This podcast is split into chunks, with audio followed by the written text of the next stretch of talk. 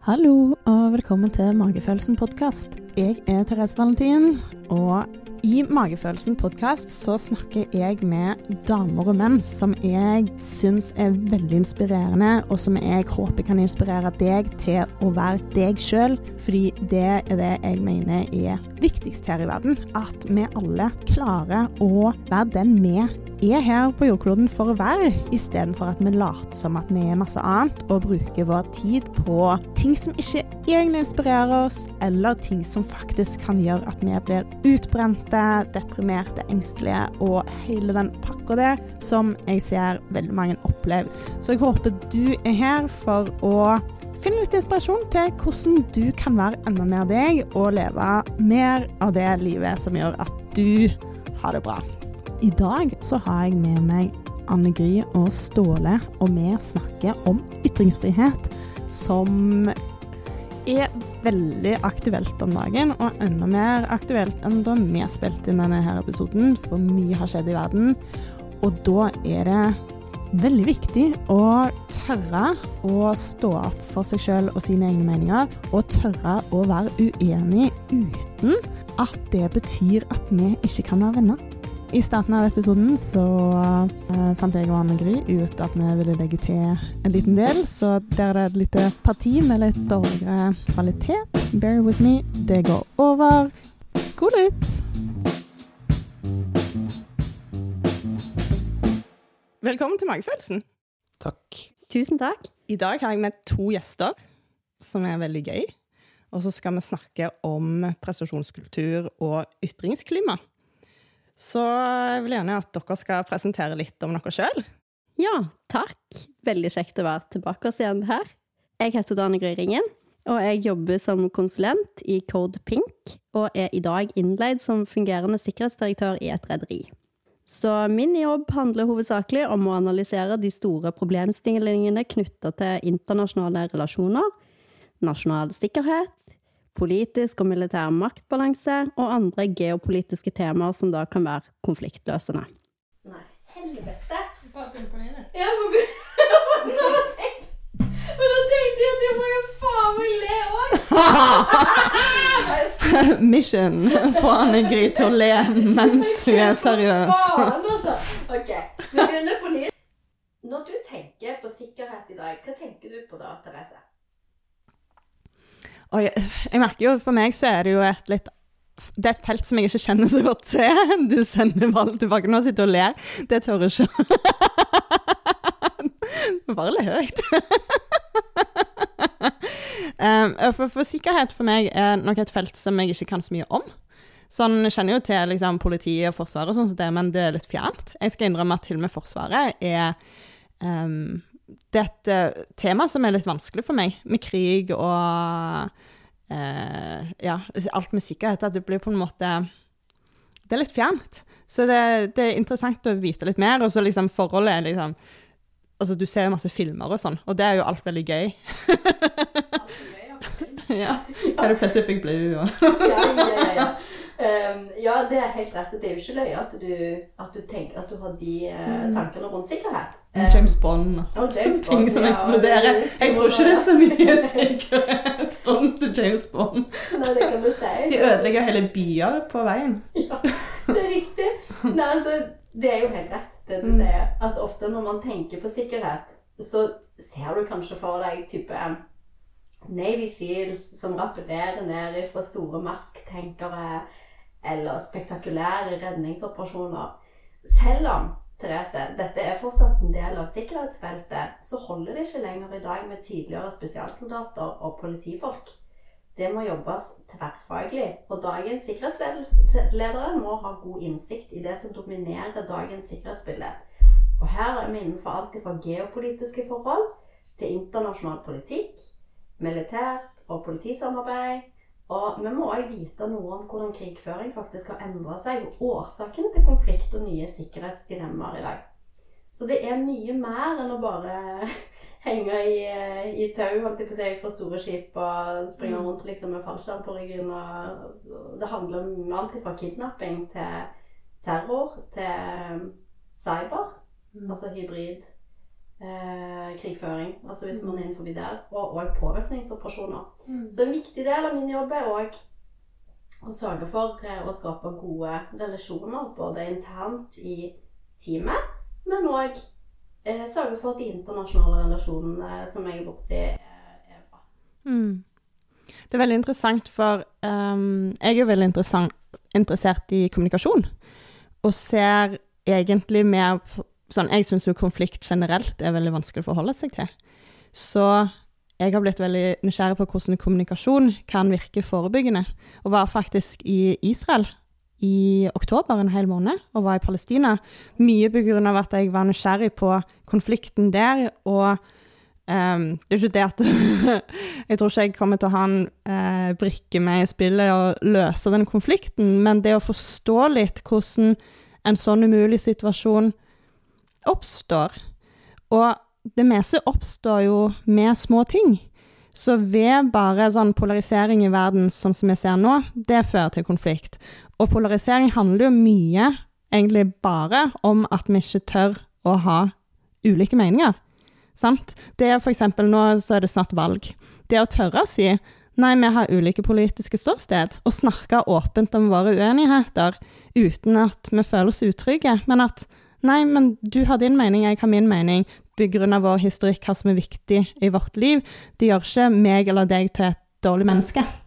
Og det syns jeg er superviktig. Ja, det er kjempegodt poeng. Og sånn i et bilateralt sammenheng eller i, i, en kontekst, så er jo dette ekstra viktig.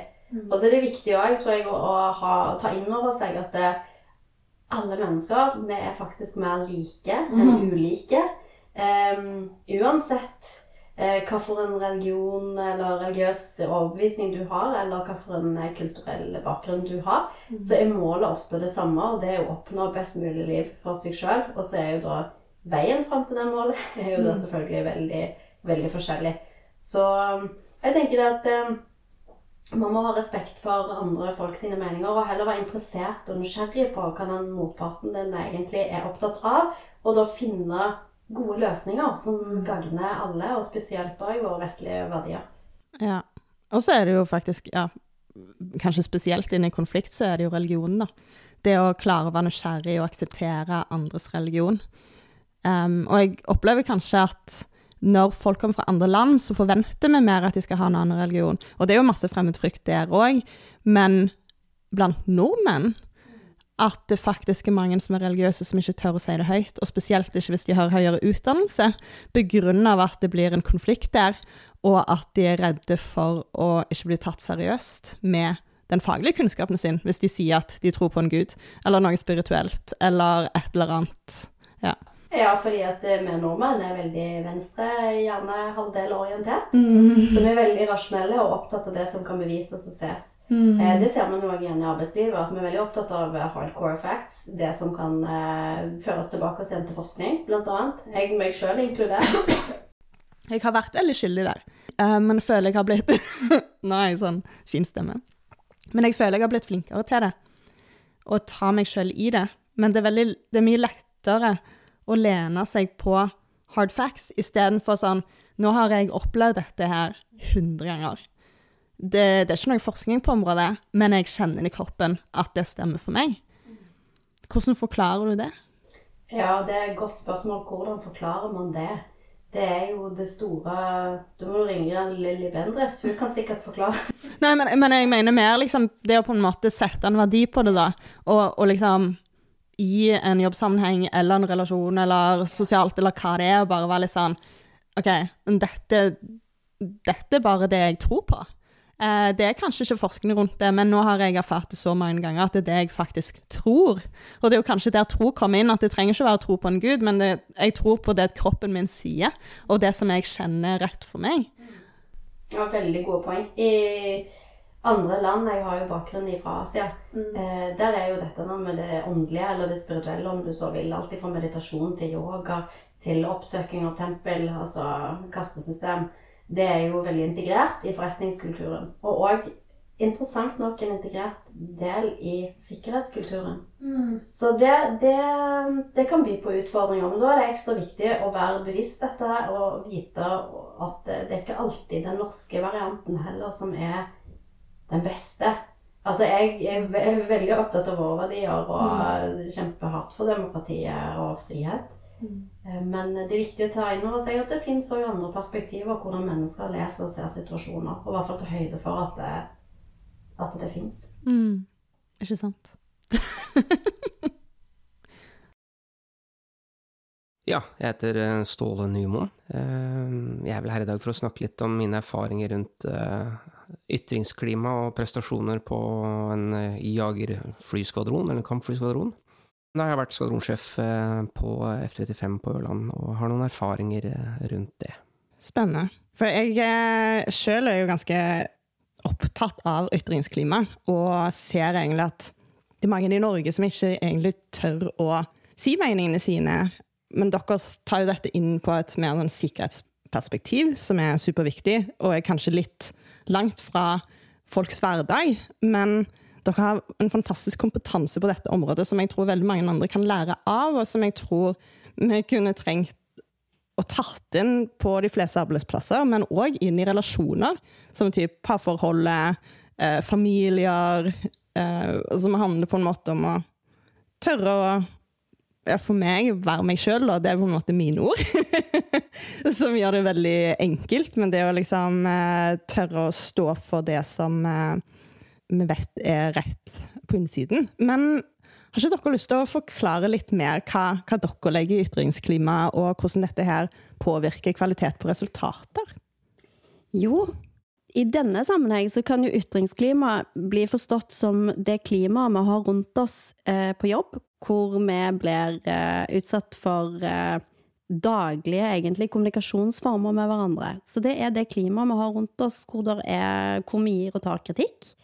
Eh, hvor vi kommer med ros, og hvor vi rett og slett snakker sammen på jobb. Jeg er veldig enig, enig i det. Det som, det som kanskje eh, min erfaring jeg, jeg er ikke skolert eller lærd i det her med ytringsklima, men, men erfaringen jeg har fra, fra å være på kampflyskvadroner i mange år, er jo at eh, det her med, med, å få folk til å trives, det er veldig viktig hvis du skal kunne ha et godt ytringsklima. Da. Og, og i mitt perspektiv er det at, at um, ærlighet, det å tørre å si ærlige ting til hverandre, det skaper egentlig trivsel. Mm. Det skaper trivsel for det spesielt i et, eh, et høyprestasjonsyrke, fordi det er da man blir bedre. Eh, Så det er i hvert fall de erfaringene som, som jeg, og det perspektivet jeg har med meg inn i det her med ytringsklima, at eh, på en kampflyskvadron så er trivsel og ærlighet henger også veldig sammen. Så hvordan praktiserer dere dette i hverdagen? Hvordan er liksom kommunikasjonen mellom dere? Først og fremst, som sagt, du, den Jeg ville påstå at den er ganske direkte. Men det har også litt med en utvikling av prestasjonskulturen og utvikling av ytringsklima da, i, på kampflyskvadroner har jo foregått over mange, mange år.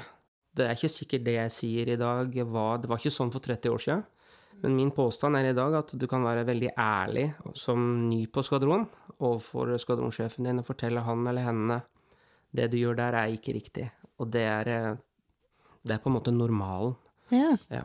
Eh, og, så det er ikke noe ekstraordinært uh, i at uh, undergitte forteller sjefen at han tar feil.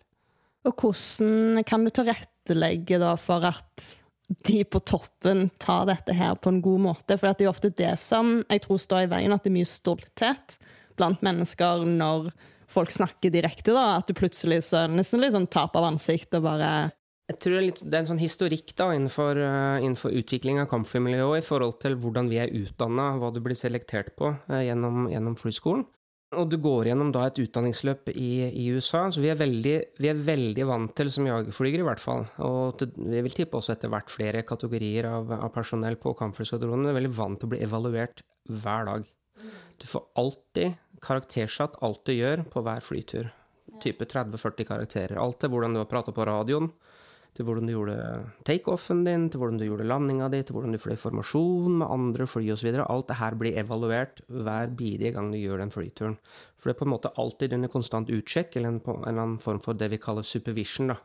Det sitter noen og superviser det du gjør, og vurderer det du gjør.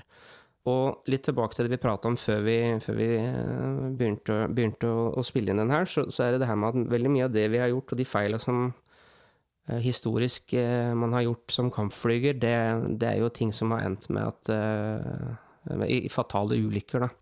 Så både regelverk, prosedyrer, brief, debrief, teknikker og en del sånne ting er jo et resultat av en del ting som er skrevet i blod, da. For konsekvensene blir så store, og det erkjenner egentlig de fleste på en kampflyskvadron. Det er veldig interessant, for en ting som jeg plukket litt opp der For jeg, jeg skal helt ærlig være sånn politisk at jeg har vært litt imot karaktersetting av barn. Um, og hvordan det påvirker barn. Men kanskje det er ikke karaktersetting som er problemet, men selvbildet og hvordan vi tar imot tilbakemeldingene. Og da hvis du evaluerer, så vil du kanskje i løpet av en flytur som i ditt eksempel, gjøre noe bra, andre ting dårlig. Og så får du liksom pekepinn på hva du kan gjøre bedre, da. Um, sånn at det blir på en måte et sånn læringsklima. At, kan, at, vi øves opp til å ville lære av feilene våre, og at det er trygt. Og det betyr ikke at du er et dårlig menneske, selv om du kanskje ikke får toppkarakter. At vi liksom er litt sånn Ja, men jeg er faktisk dårligere enn den personen, og det er greit på dette temaet. Men det er andre ting jeg er bedre enn den personen til. Men at, ja, at vi ikke skal være så redd for kanskje det. Men ja, det er litt sånn touchy for mange, kan jeg se for meg. Ja, men som sagt, jeg tror det her har vært en så Det finnes sikkert mye forskning, det kan Anne Gry si mye mer om, da, med tanke på hvordan skape et godt mm. uh, ytringsklima, mens vi kanskje har fått et godt ytringsklima over flere år. Da. Så det på en måte jeg kanskje kan, kan gi noen perspektiv på, er hvordan det er når du har et godt ytringsklima. Mm.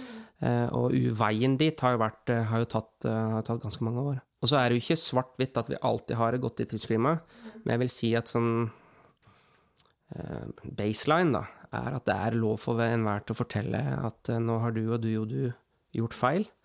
Så skal jeg komme litt tilbake til seinere hvordan vi gjør det her. Det som jeg tror også er unikt i, på en kampflyskadron, muligens, i hvert fall sett, med, sett, fra mitt perspektiv, er det her med at vi har morgenbrief hvor vi deler mye av det vi gjorde galt, nettopp for at de andre ikke skal gjøre det. Eh, det gjør vi hver morgen. I tillegg så bruker vi mye tid på brief, forberedelse av flyturen. Og briefer etter en faste maler.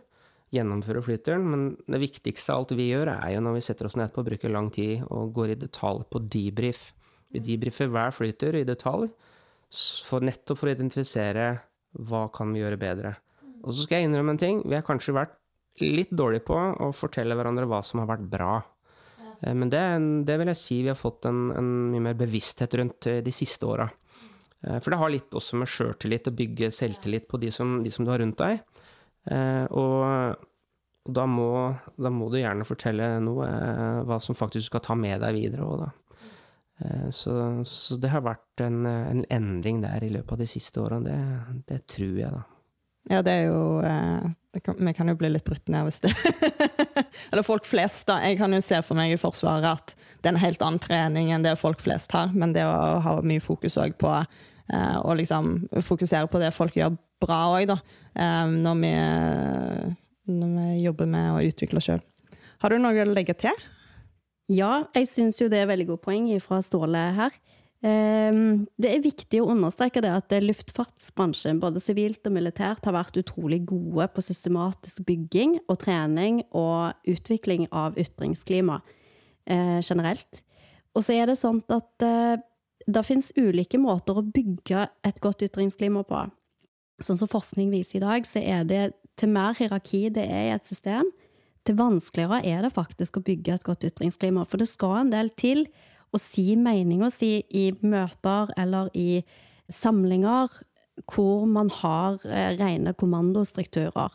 Det skal ganske mye guts til å si imot type i min bransje, si imot en kaptein på et skip, f.eks., og særlig når det er internasjonale kulturer også. At man skal si imot den som sitter med egentlig avgjørelsesmyndigheten, eller makten på å ta avgjørelser. da skal man da skal man enten være modig, eller så skal man ha et godt ytringsklima. Og det er et lederansvar å legge til rette for et godt ytringsklima. Så det er forskjellige måter å gjøre det på. Det første som må på plass, det er jo det at man må vise som leder at man har lyst på feedback. At man har lyst på å få positiv og negativ feedback. Og si det og kommunisere det eksplisitt. Og si det at hør her, jeg er en sånn leder som ønsker å få kritikk. Og så må man også vise at man er tilgjengelig for å ta imot den kritikken. Det betyr at eh, da må man ikke bare lukke seg inne på et kontor og sende ut en mail og skryte av at man er en god leder som er interessert i feedback. Da må man ta det på alvor. Og så er det tredje, det er det at man må også takke for den feedbacken og kritikken man har fått, og da eventuelt følge opp det så fort som mulig. Og så må jeg bare legge til at det sånn ytringsklima det er jo et veldig spennende forskningsfelt. Og Øyvind Kvalnes er en fantastisk guru innenfor det området der. Sjekk ut han gjerne. Eh, men eh, summa summarum så er det mulig, mulig, altså alle har mulighet til å bygge opp et godt ytringsklima. Det kreves litt innsats, og man må vite hva man gjør. Og i et sikkerhetsperspektiv så er det ekstra viktig, for det er som Ståle sier, konsekvensene kan være fatale. Man ser mye Det spiller ingen rolle om man skal prestere i et OL-lag eller på en eh, flyskvadron eller eh, i, på et skip eller i et rederi. Det har ikke noe å si. Poenget er det samme. Folk må snakke sammen. Folk må tørre å ta ordet. Og folk må også kunne klare å gi hverandre feedback, både positiv og negativ. Jeg kan jo komme med et litt sånn eh, veldig ned på jorda eksempel, som er veldig langt fra næringslivet, men jeg, alt henger jo sammen av kommunikasjon. For jeg var på en festival for et par måneder siden, og så var det to camper Eh, den ene var på en måte den som var nærme på en måte alt av lyd, og sånt sted, og så var det en stille camp. Og På kvelden så skulle jeg gå og legge meg. Og så var det en gjeng som sto rundt eh, sånn spiseområde og hang. Um, og så hadde de spist, men etterpå så bare sto de og hang. Og så var jo dette her stillecampen, så jeg var litt sånn Nå har jeg lyst til å gå og legge meg. Jeg er på festival, og akkurat i dag har jeg prioritert å på en måte legge meg tidlig, sånn at jeg kan ha masse energi til i morgen. Og så var jeg sånn åh, nå føler jeg meg kjipe, fordi liksom, det høres ut som de har det gøy. Og liksom, hvordan skal jeg gjøre dette? Men så var jeg sånn, ok, men jeg, jeg kan jo iallfall spørre. Og så gikk jeg bort og bare liksom bare Hei, um, jeg tenkte å gå og legge meg, og så lurte på kunne dere kanskje fortsatt denne samtalen en annen plass. Og dette har jeg gjort i andre settinger hvor jeg har egentlig blitt opp, uh, møtt på en litt sånn kjip måte. At folk har vært sånn 'Å, så kjip du er, du er på festival'. liksom Eh, du må bare forvente at det bråker til, og liksom sånne typer responser. Og så var det en som så på meg og så bare han Takk. For at du er ærlig. Jeg husker ikke helt hva han sa, men han, han takka meg. Og så sa han eller ble sånn, Takk for at du sier ifra. Selvfølgelig skal vi gjøre det. Og så var det sånn Oi, så lett det var å si ifra. For det er så mange ganger at altså Det er jo egentlig en bagatellting i livet, men som veldig mange ikke tør å gjøre. Sant? Og dette kan du òg ta inn i relasjoner og arbeidsliv og overalt. Og jeg vil si at jeg er en person som tør å gjøre det. Men det er ganske få jeg kjenner som hadde gjort det samme, og kanskje bare hadde ligget i telt og da ikke sovet den natta begrunna av at det var masse lyd rundt. Og så er dette ja, et eksempel, folk kan ha meninger om det. Men det hadde så mye å si når jeg ble møtt på den måten, og den styrken han ga meg, ikke bare da. At jeg liksom gikk og bare følte meg litt sånn lett til sinns. Og bare sånn Oi, shit! Kan jeg bli møtt på den måten, og jeg kan si meningene mine? Men òg neste gang noe sånt skjedde, så, så, hadde jeg en styrke til å gjøre det på ny. Selv om ikke alle andre møter meg på den måten, så var jeg litt sånn Jeg har rett til å iallfall spørre. Eh, og ytre mine meninger. Veldig godt poeng. Um, jo, jeg trekker det jo hele tiden tilbake igjen. altså Ytringsklima er jo nær forbundet med psykologisk trygghet. Um, og det er, er, jo ulike måter å jobbe med psykologisk trygghet på. Og så er det sånn at det, uansett hvilket perspektiv det er, om det er toppidrett, eller om det er sikkerhet, eller i ditt tilfelle sosiale sammenheng, så er det Altså, det handler om hvor, hvor komfortabel Altså, hvis du skal hele tida begrunne det opp imot nå skal vi være modige for å si meningen, så er det muskel som etter hvert vil bli veldig utslitt. Så i, i næringsliv, eller hvis man er i en bedrift hvor man ønsker å skape verdi, så er ikke det bærekraftig på sikt, for man blir sliten av det. Sånn at det er mye mer kostnadseffektivt å bygge strategisk rundt et godt ytringsklima, hvor folk tør å ta ordet, hvor folk tør å ytre seg, hvor folk tør å rekke opp hånda, selv om man er ny, nyansatt, eller om man har vært der lenge, eller om man er under de andre på rangstigen. Eh, og så er det sånn at det, Jeg har lyst til å bare nevne dette med eh, maktblindhet, kalles det i forskningen. Det er når lederen Det kan også være andre kollegaer, men særlig lederen, fordi at lederen har makt. Ledere er spesielt sårbare for dette som går på ytringsklima. Fordi at eh, en leder oppfatter gjerne at eh, klimaet rundt meg er mye høyere, eh, og har mye høyere kvalitet enn det de ansatte faktisk mener sjøl. Det var en nylig undersøkelse som ble gjort på BI av Bård Kuvås, tror jeg det var, og Øyvind Kvalnes og Anders Dysvik. Må du kan legge til en link kanskje senere om, om den. Men hvor de tok en undersøkelse i et stort eh, selskap og fikk egentlig bekrefta at eh, de ansatte syns at ytringsklimaet er mye dårligere enn det leder sjøl eh, tror og trodde. Så det er jo en stor fallgruve. ikke sant? At Hvis man som leder tror at alt er bra, og så egentlig så, så er det ikke det. Så spørsmålet blir også hvordan måler man ytringsklima? Mm. Og så tror jeg det Altså, jeg tror det er veldig mange av oss som kan mye teori, men ikke nødvendigvis har lært oss å praktisere den.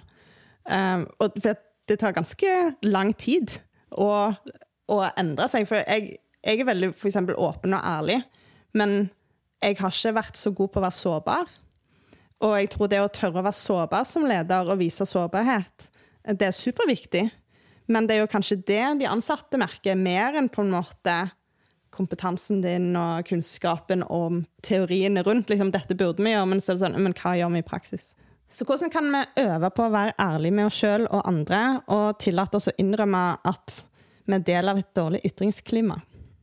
Det, ja, altså det blir et spørsmål som jeg ikke helt veit om jeg kan si noe rundt. For jeg, som sagt, jeg er um, Igjen, det kan godt hende at jeg har trodd at vi har hatt et veldig bra ytringsklima, at jeg har vært maktblind eh, som, når jeg var skvadronsjef. Men vi, vi, vi, har jo årlige, eller ikke årlige, men vi har jevnlige da, eh, inspeksjoner av tilsyn, som bl.a. ser på både arbeidsklima, de ser på hva mener skvadronen din om deg, eh, både i forhold til fag, både i forhold til hvordan det er som sjef osv. Så, videre. så vi, vi, på en måte har eksterne mekanismer da, for å på en måte kunne få fram hva som er ståa. Men så tror jeg også det er noe i den menneskelige relasjonen du har med dine ansatte rundt å forstå om de har det bra eller ikke, og det får du hvis du blir veldig godt kjent. Og det er kanskje på en måte litt Det er ikke sikkert alt er like overførbart til andre, andre bedrifter eller sosiale settinger, men Kampflykskolen er jo ikke kjempestor. Liksom, det er ikke hundrevis av ansatte. Det er, en, det er en kjerne mennesker, og alle på en måte, så lenge alle har det samme målet, alle vil til det samme målet, så, så, tror jeg å skape den forståelsen eh, og prøve å se alle sammen, så, så legger du opp til et godt ytringsklima. Da. Eh, og så, som sagt, så vil du alltid ha momenter hvor så ikke gjør seg gjeldende. Og jeg har jo opplevd det sjøl òg, ikke sant. Hvor jeg var ung på skvadron eh, og tok avgjørelser jeg kanskje ikke skulle tatt. Jeg burde kanskje ikke flydd den flytteren, men var redd for hva ville resten av de erfarne og mer dyktigere folka si hvis at jeg velger å ikke gjøre det her og gjennomført en flytur jeg kanskje ikke burde gjort. Så, så, jeg har jo opplevd det med på en måte å sitte med en følelse av at her tør jeg ikke. Uh, men uh, så er det disse strukturene og disse mekanismene og metodene som vi da har systemsatt, som gjør at på morgenbrief dagen etter så står jeg og forteller om den flyturen skulle ikke jeg ha flydd.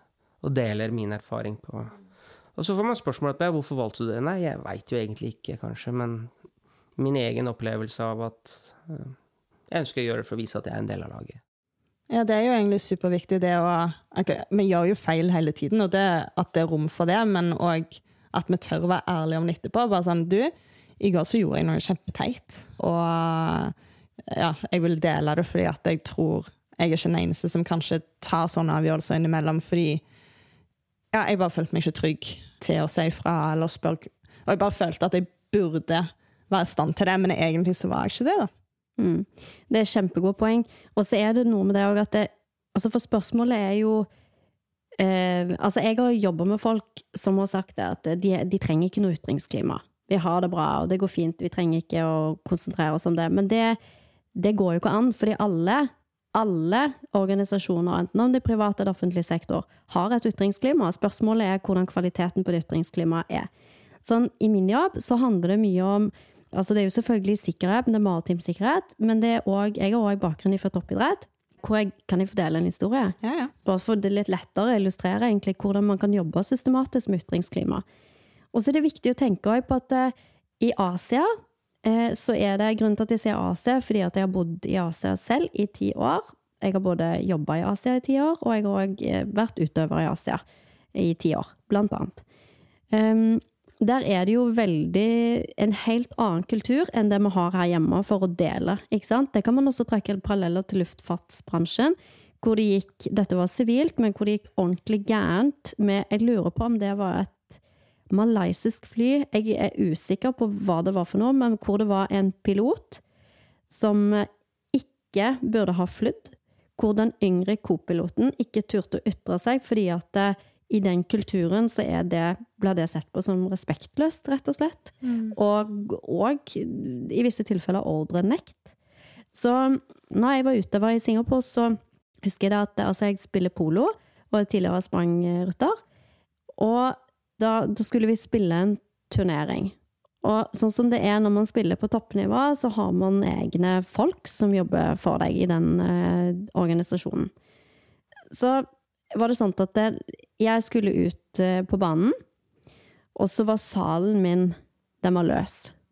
Og det betyr at hvis jeg hadde gått ut og ridd, du kan tenke deg sjøl altså når man spiller polo, så er det 60-70 km i timen. Det er en av de farligste sportene i verden. Hvis salen min er løs, så kan det bety at jeg rett og slett kan miste livet. Um, I det tilfellet her så ga min uh, hestepasser, heter det da, eller groom, ga beskjed til meg og sa at har salen din er løs. Du er nødt for å fikse den, du må komme av hesten. Eh, det var modiggjort av han, fordi eh, han var også relativt ny og hadde jobba med meg kort tid. Jeg var kaptein på laget eh, og over han i rang, men allikevel så ytrer han seg. Og jeg tror mye av årsaken altså Det gikk opp for meg på det tidspunktet at det her må jeg ta aktive grep for å bygge rundt ytringsklima. Og i de kulturene der så er det ikke nødvendigvis alltid den norske eller den skandinaviske HMS-strukturen som funker. Så det jeg gjorde først, det var det at jeg samla alle inn til samtale ikke spillere, men de som jobbet på lavere nivå, og sa det at eh, her hos oss, eller i mitt lag, som jeg er kaptein på, så er det, så er det å ytre seg det, det er synonymt med å få belønning. Så i første instans så belønner jeg de faktisk talt med å gi dem en bonus for hver gang de ytrer seg, en økonomisk bonus. Og fikk liksom fikk gjort det først. Og så var det jo, så utvikler du det videre i forhold til å bygge tillit og motivasjon og litt andre parametere inni, inni, der. Men det var min måte å gjøre det strukturert på. Og så, og så utvikle det, rett og slett å være til stede for de ansatte og spørre at hvordan opplevde du at jeg var nå?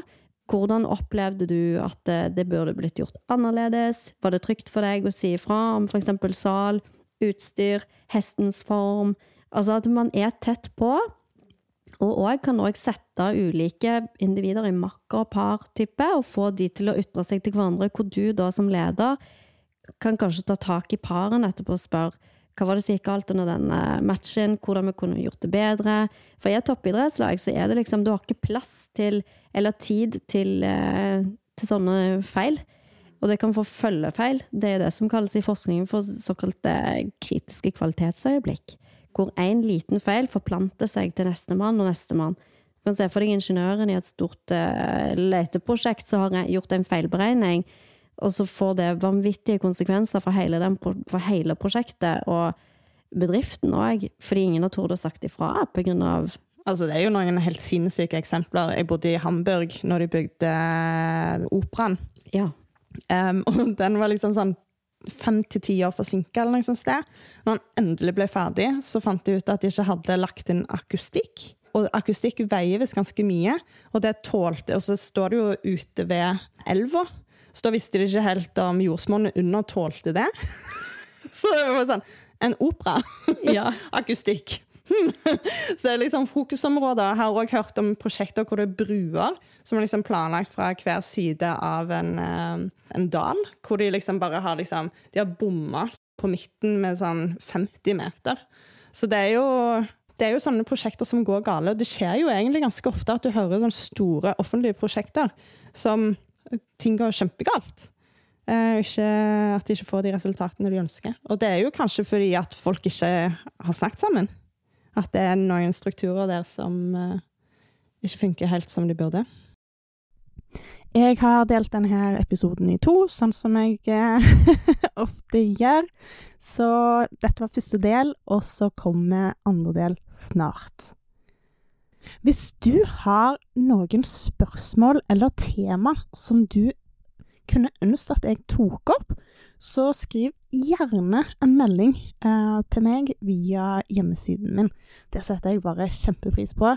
For eh, det å komme i kontakt med andre som brenner for det samme som meg, og vite hva dere som er lytterne mine, engasjerer dere i, det syns jeg bare er veldig, veldig inspirerende. For jeg kan ikke drive dette her arbeidet alene, og det tror jeg ikke heller at jeg gjør. Jeg tror dere er mange der ute som har det samme engasjementet som meg. Så del supergjerne um, deres uh, spørsmål og tilbakemeldinger. Hvis du er nysgjerrig på hvem jeg er, så kan du gjerne sjekke ut hjemmesiden min. Den heter magefolsen.com. Jeg har òg en Instagram-profil og en Facebook-profil under Magefølelsen. Og så finner du meg på LinkedIn. Therese Valentin heter jeg.